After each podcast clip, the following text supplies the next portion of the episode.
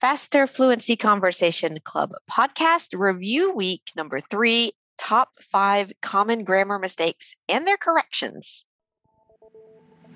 Welcome to the Faster Fluency Conversation Club podcast by Business English with Christina. The Faster Fluency Conversation Club takes place on Zoom and is a way for you to improve your fluency and confidence in English by talking about real world topics. We meet for one hour every Monday, Tuesday, Wednesday, Thursday, and Friday, and we would love you to join us. If you want to practice your English, become more confident, and meet people just like you from all around the world, and have guidance from my expert teachers and me, just click the link in the show notes. Our podcast listeners receive a 50% discount on the first month of membership with the discount code FFCC50. Come and join us today.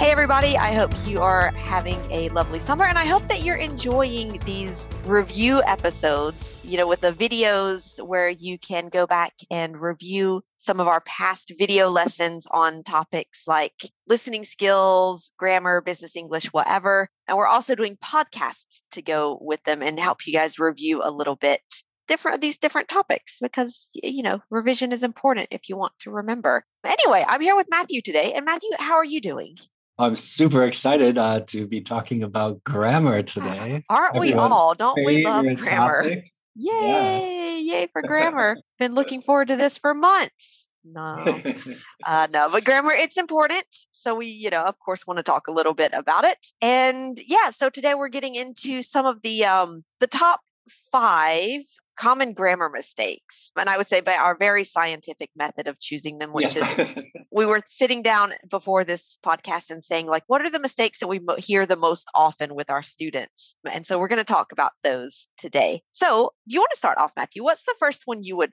point out? Well, I think even maybe before we start is I think yeah. as an exercise because this mm. list could be different for everybody. As you exactly. said, we we just put this list up. Mm. But you know, if you are taking lessons or studying English, you should be able to notice either mm. yourself mm. or your instructor can point out, hey, you keep making this mistake, this mm. mistake, mistake. And you know, creating a list of three or five things that you're always making the mm. same mistake is a good way to really improve your English. Yeah. Because you know, if you narrow it down and focus on those three things, kind of mm. forget about everything else yeah. and get those three to five things improved, then you can check those boxes off and and have that sense of accomplishment. Yeah. So, you know, I would really encourage everybody to make your own list. Um, mm. And of course, pay attention to these ones uh, if yeah. you're having trouble. And so, yeah, to start things off, um, one that I think is very common is like yeah. present simple versus the perfect present continuous mm-hmm. tenses.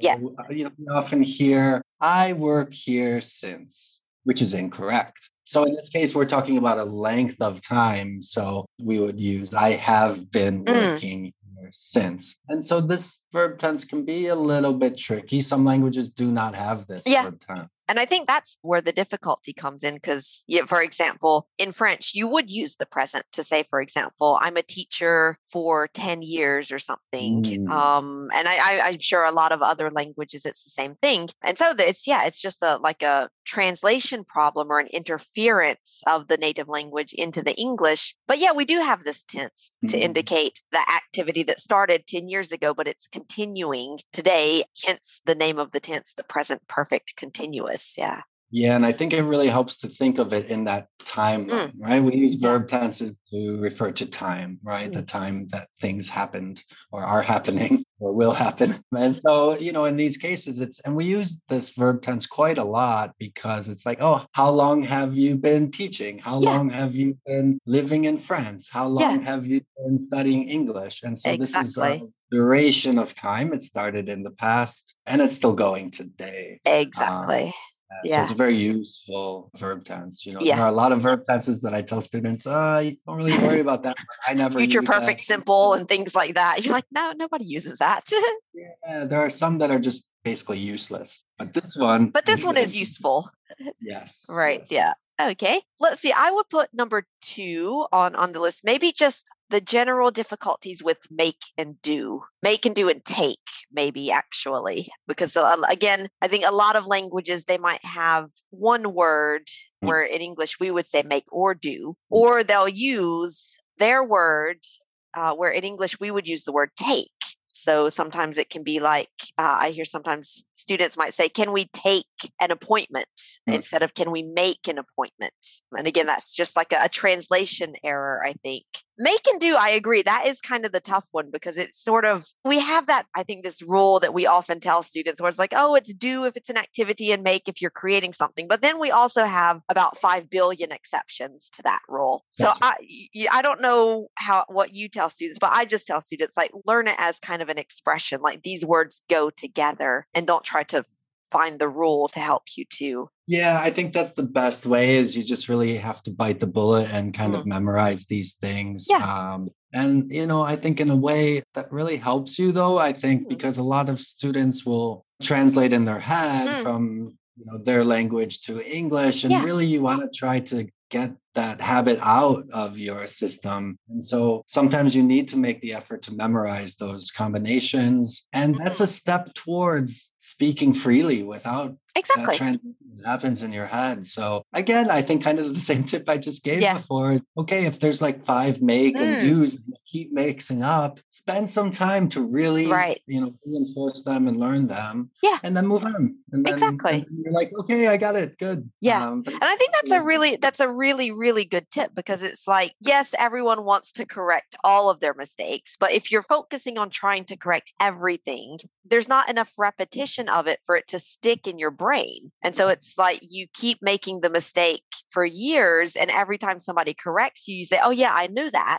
But it's because you're not focusing on it repetitively mm-hmm. in, let's say, a, a kind of shorter time span, your brain mm-hmm. never like is solid in your brain. And so you just keep making the same mistake over and over for years. That's um, exactly right. I mean, yeah. I think you got to like remember when your your school years, right? Yeah. Um, you start off the school year, you've got a, your book, it's like 20 chapters. Yeah. You don't learn 20 chapters on day one. You start exactly. One, you spend, you know, you spend like a week or two on it. And yeah. Least, yeah. And uh, yeah. You, yeah, that was a good one you just said. So make a mistake and I tell students with this one, it's kind of easy. I, you know, try to think of things that'll help you remember yeah. it. Is both M. M, exactly. There you go.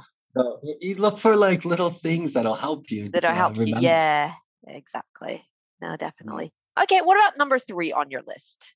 Oh, number three. This is um, this is tough for everybody. Prepositions. Uh, yeah. Prepositions. To, of, for, at, in, yeah, all that. Mm. Yeah. All of those. Yeah. Prepositions are really, you know, I try to tell people one, it's not really the end of the world. Usually they mm. don't screw up the meaning, doesn't get altered that much, usually. Usually, um, yeah. They're not like of the biggest concern mm. unless you really want to like your English, you want it to sound, you know, professional, like right. in, a, in a way where you're not making mistakes. If mm. you're the type of person who's like, no, I need it to be perfect English. Right okay, spend some time with them and yeah. really prepositions. I don't know. Do you remember this when you were a kid growing up? There was um cartoon everywhere a mouse can go. Do you remember that? It sounds familiar. I, I would not be able to recite it to you, but I like the title sounds familiar. Yeah. No, I keep looking for it on YouTube, but I can't find it. I wish oh, this right. video would come out, but it's basically prepositions are everywhere a mouse can go. And prepositions really are a visual thing. So if yeah. you can understand the visual meaning of prepositions, then you don't really need to spend so much time memorizing them. Right. You can visualize them. Oh, by means you know near or something mm. like this on is like it's touching the surface of something and then you know sometimes you have to use your imagination a little bit yeah exactly abstract but if you got that visual meaning in your head it really helps you out i think exactly and and yeah it's it's really i think about finding these sort of mental techniques and mm-hmm. tricks to help you remember things other than just trying to like learn by heart these very abstract concepts yeah but yeah no i agree let's see, number four on the list, I would say is during versus for. So I, I, think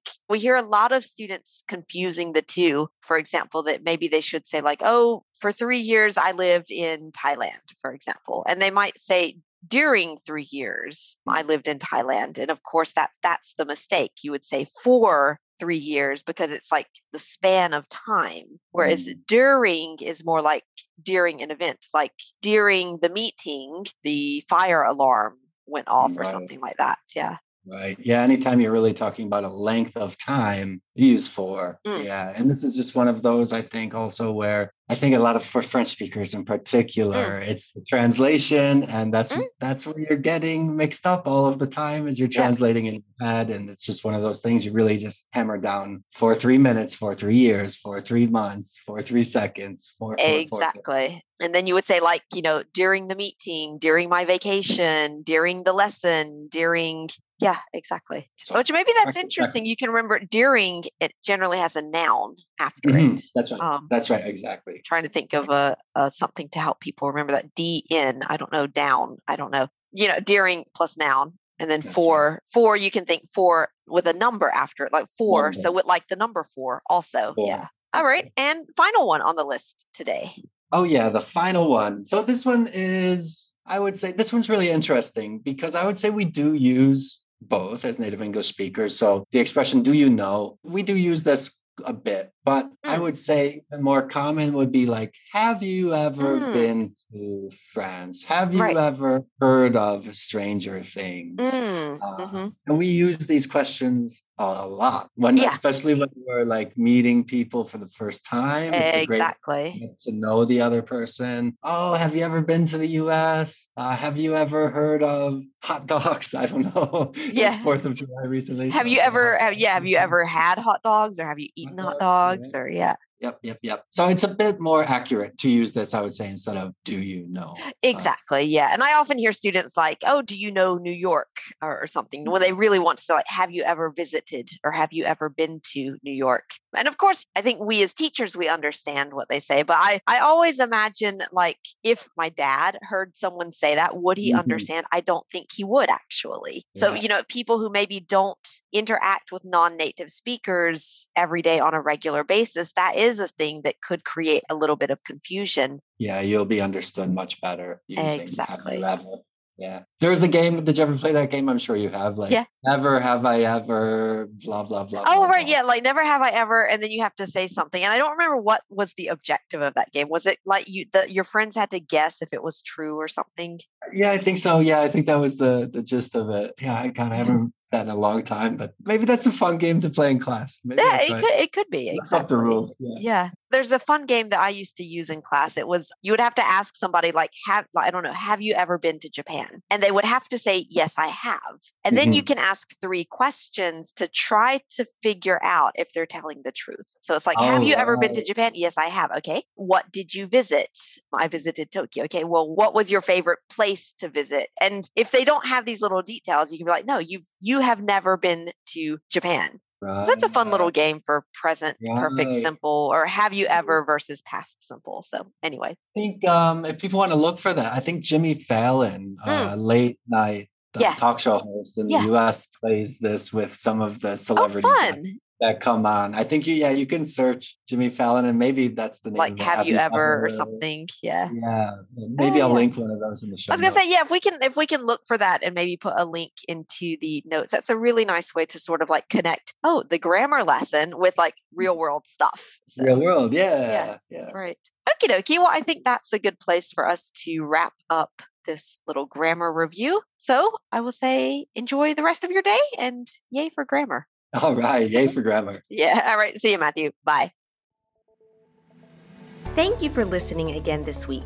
As a bonus for our listeners, we now offer the transcript of this episode for free so you can read after listening. Our goal is to help you improve all aspects of your English. And when you become a member of the Faster Fluency Conversation Club, each week you also get exercises on grammar, vocabulary, pronunciation, and more directly connected to the topic of the conversation each week. In addition to the daily speaking practice in the club, you'll also make friends around the world with professionals just like you, so you have fun learning and remember what you learned better. And because you listen to this podcast, you get a 50% discount on your first month of membership. Just use the code FFCC50. And if you'd like to join the club, the link for more details is in the show notes for this podcast. We hope to see you in the club.